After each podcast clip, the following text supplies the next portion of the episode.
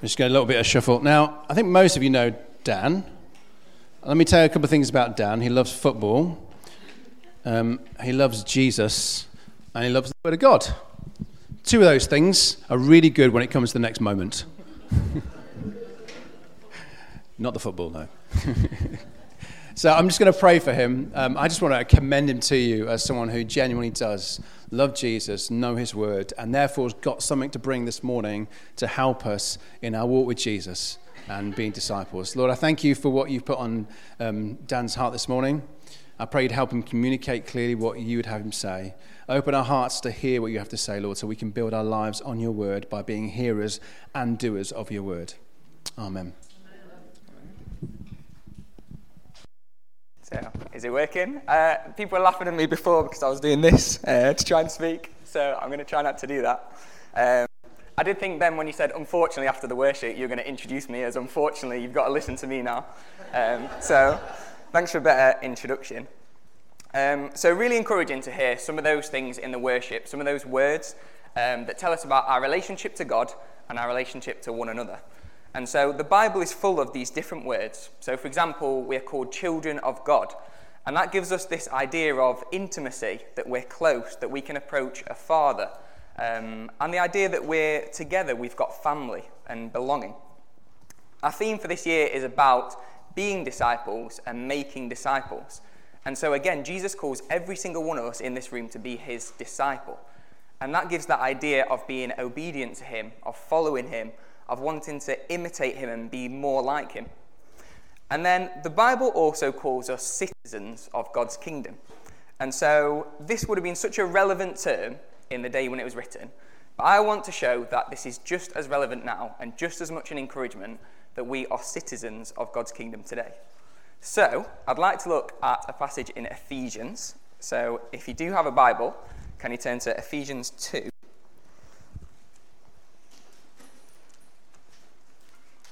And then we'll look at a few verses from here.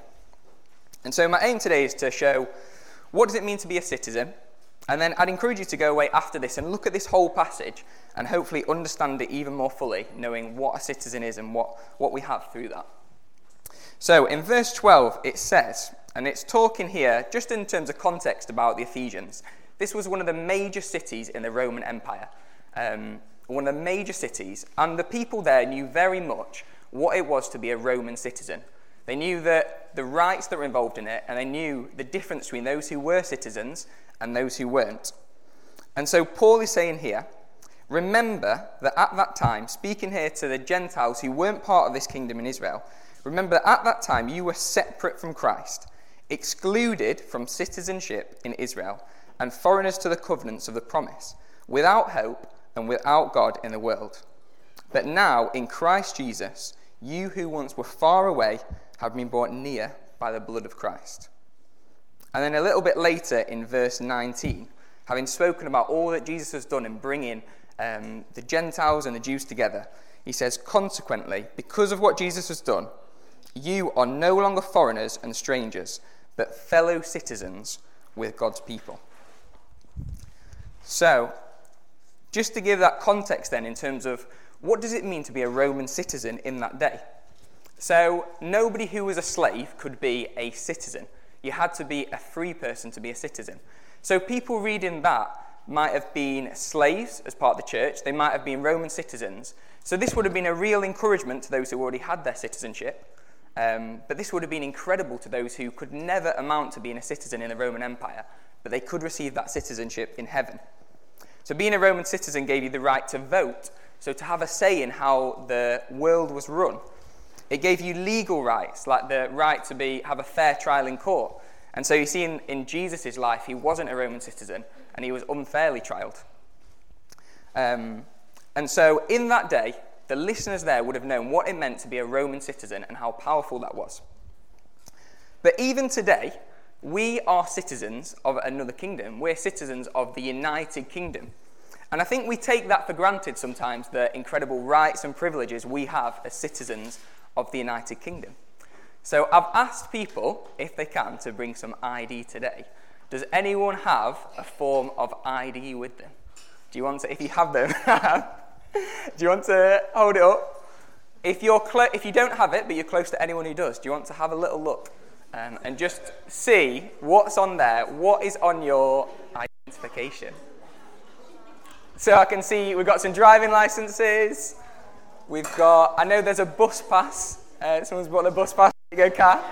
Very good. I've got a passport as well. So just have a moment, have a look closely. What is on this identification card? What does it say on there?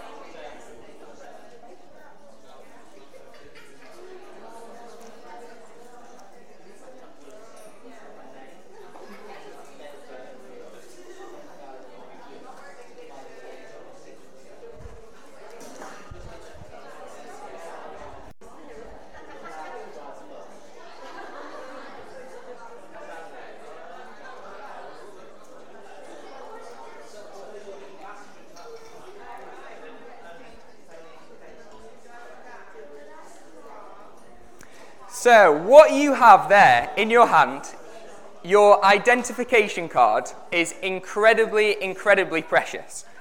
People, um, there are many people, even today, crossing the channel um, on boats, flimsy boats, to get what you have here. And we've been given this freely. Like, we didn't earn it. We've not earned the right to have a passport, um, to have a driving license. Um, we're given this identification as British citizens. And so I want to encourage that, like the Romans there valued their Roman citizenship, having a passport, having citizenship in the UK gives you so many uh, rights. If you're a child, it means you can go to school and access education. It means that you can access free healthcare through the NHS. It means you have a right to work, to travel, to do so many things that people would long to have.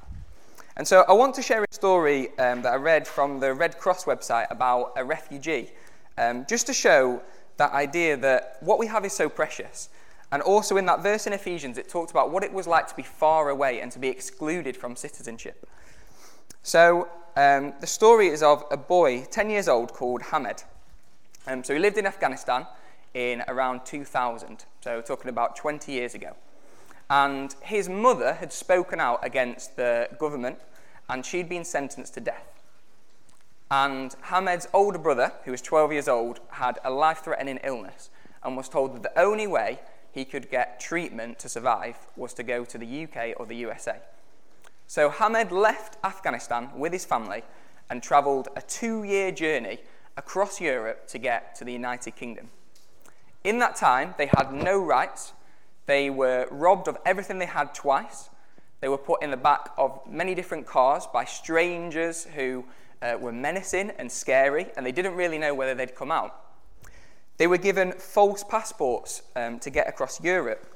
And Hamed said that with every single false passport and every single different name that he was given, he said our identities were stripped away bit by bit on that journey. And Hamed finally managed to get across. He managed to get across on a boat to the UK. Uh, he managed to find asylum here. Um, and his brother received help from the NHS, which made his life 17 years longer. He was able to receive that healthcare through the, U- uh, through the UK. He was able to be schooled here and be able to work here. And his mother was able to be free from that, um, that death sentence. So Hamed knew what it was like to be separate and excluded from citizenship and rights. Ham- Hamed risked everything to get what we freely have in what you've got in your hand today.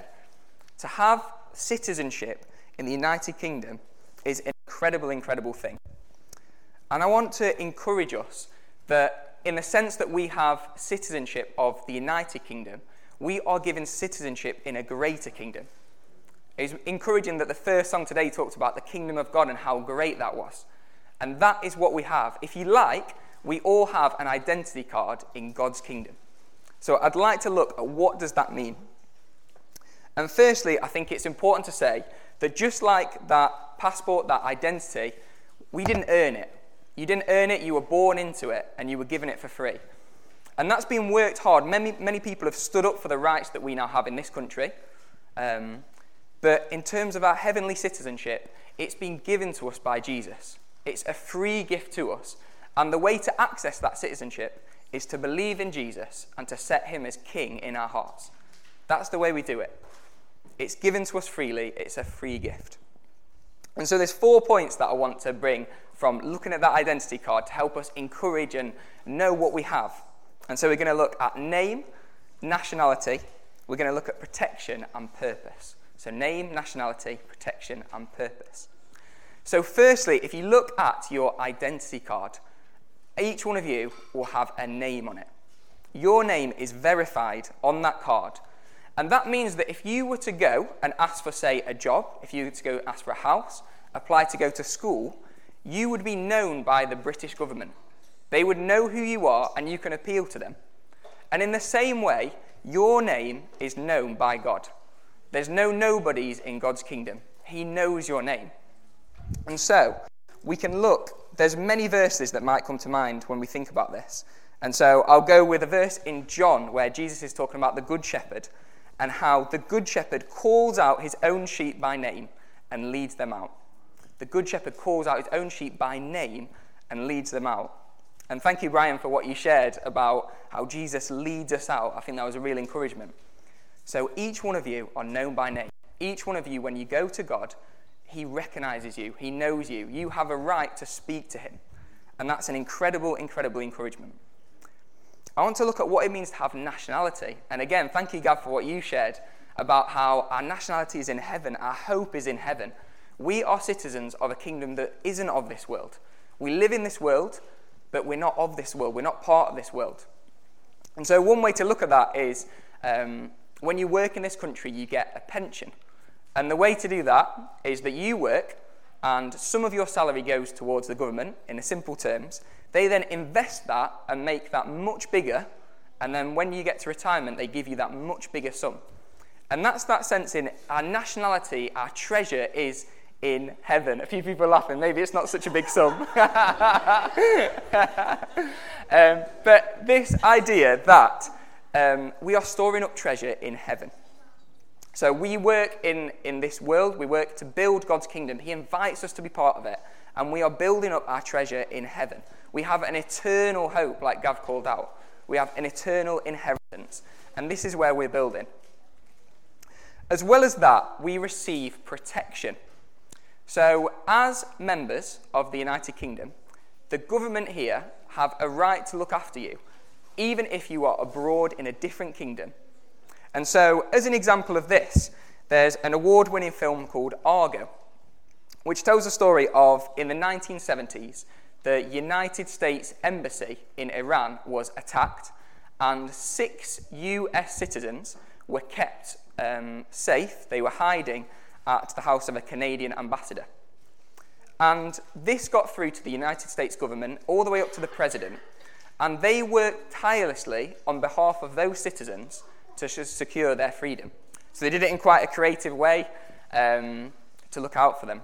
But the point there is that even though those citizens were a long way away, they were in a different country, they still belonged to the United States. They had their citizenship there. And as such, the government of the United States were um, aware of their well being and they worked tirelessly night and day to secure their rescue. And as such, as citizens of God's kingdom, we can be so encouraged by the fact that God is working on our behalf. Even though we are in a foreign place, if you like, we're in a culture that doesn't honor God. We're in a culture where Jesus isn't king in people's hearts. We can be encouraged by the fact that God is working tirelessly on our behalf. So, again, you can think of many different verses, um, and I'd encourage you to reflect on this. Even, um, I know one of the activities is to create your own identity card. What verses come to mind for you when we think of this? But I'd like to share in Romans 8:28, where it says that we know, we're sure that in all things God works for the good of those who love Him, who have been called, called according to His purpose. So we know that as we go about our daily lives, as we try to live out uh, and try to build God's kingdom, He is working on our behalf. We are citizens. He knows who belongs to Him, and He's working on our behalf. What an incredible, incredible promise that is. And then lastly, I'd like to speak about purpose and the sense of duty. So, as citizens of the United Kingdom, um, our, the desire is that we serve. And every single job we do serves in some sort of purpose. During lockdown, we realised how important our NHS, our teachers, people who collect the rubbish and take it away. These people are essential to our society. And every single day when they go to work, they serve our country. And this sense of service and duty, this idea of there being rights but also responsibilities, I think is the same in God's kingdom as well. God doesn't need us to build his kingdom, but he wants us to be part of it. He wants us to have a, um, a part in building his kingdom and growing that. Uh, and we have a duty to do that. So, um, there's this idea in the United Kingdom that anyone can be called up for jury service. So, no matter what job you're doing, you then have a legal obligation to appear at court and take part in that jury service. In some countries, you can be called up to military service where you have to serve in the army for, say, a year or a period of time. And so there's that thing in terms of the kingdom of God exists on this earth in a hostile way because it is so countercultural. Um, so Graham talked about uh, last time about how like topsy-turvy, how different, how radical this kingdom is, where the king knew his identity, but he knelt down and washed his disciples' feet. And this is the kingdom we have, where the greatest, our king, laid down his life for us. And so we live in this kingdom where it's a battle. And there's this duty, there's this desire where we're given these amazing promises, but we're also asked to build God's kingdom and be part of this. Um, and again, you might think of different verses to come to mind, but in the simplest term, just thinking about in John, where Jesus is speaking to his disciples just before he dies, and he says, uh, A new command I give you to love one another. As I have loved you, so you must love one another. And so you can look in the verse in Ephesians as well, where it calls us fellow citizens. Our duty here as fellow citizens, each one of us in the room are citizens of God's kingdom. And so God calls us to love Him wholeheartedly, and He calls us to love one another as well. And it's by this that the world will know that we're His disciples. So love one another as part of this kingdom and reach out to those who are not part of that kingdom. There's this citizenship that is freely available. And so to finish, I want to think about these, these three things that our citizenship gives us it gives us identity, it gives us belonging, and it gives us purpose.